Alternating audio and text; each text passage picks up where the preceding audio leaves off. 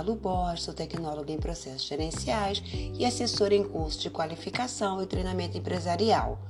Atendendo a um pedido de uma amiga que se chama Mônica Sattler, escolhi para esse podcast o assunto primeiro emprego, a dificuldade dos jovens para ingressarem no mercado de trabalho.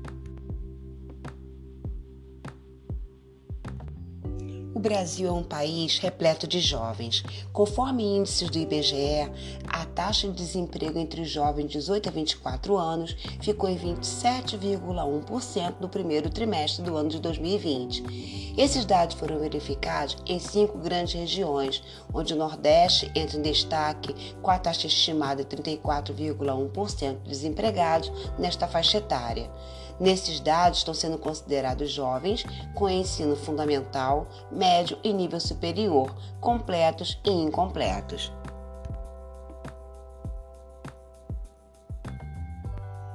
De acordo com minha experiência como professora de curso de qualificação e requalificação profissional e também pesquisando sobre o tema, verifico que há quatro principais dificuldades dos jovens para ingressarem no mercado de trabalho. A primeira delas é que, mesmo possuindo as competências técnicas, que são aquelas obtidas com a faculdade, cursos, treinamento, programa de jovem aprendiz e outras fontes de conhecimento, o jovem ainda encontra dificuldade para apresentar suas competências comportamentais, que são as que dizem respeito às atitudes e aos hábitos dos profissionais, tanto no ambiente interno como no ambiente externo das empresas não chega a ser uma exigência para a contratação de um colaborador, porém contribui de forma positiva para que tenha uma desenvoltura cada vez melhor, não só na execução de suas atividades, mas também em sua carreira como um todo. As empresas avaliam o autoconhecimento, a integração para trabalhar em equipe, dinamismo, proatividade e outras observações que também são levadas em consideração no momento do processo seletivo e através das respostas obtidas e das avaliações. As consultoras ou psicólogas conseguem então avaliar, dentro dos seus critérios e dos critérios exigidos pelas empresas, quanto ao processo de qualificação, se o jovem terá o domínio sobre suas próprias habilidades, capacidades, comprometimento, bem como das oportunidades de crescimento que o ajudarão no dia a dia, na realização de um trabalho com qualidade e excelência.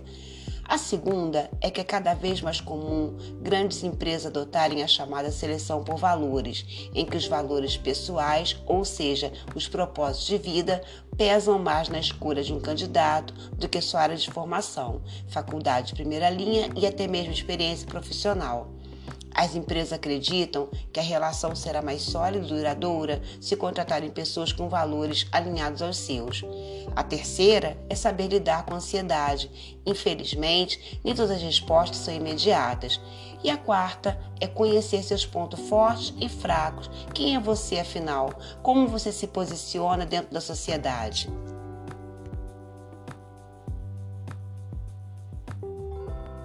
Sobre esses pontos que estou comentando, não significam que sejam somente esses os reais motivos da dificuldade dos jovens para conseguirem o primeiro emprego, mas são pontos consideráveis e que ajudam na contratação. E como os jovens podem enfrentar os desafios do mercado de trabalho? Bem, caso você tenha se identificado com um desses quatro itens ou esteja enfrentando outra dificuldade para conseguir seu primeiro emprego, gostaria de dizer que, pelo fato de eu trabalhar com um curso de qualificação profissional voltado para jovens e treinamento empresarial, as dicas que te dou de acordo com a minha experiência profissional são as seguintes. Invista seu tempo para preencher currículos online.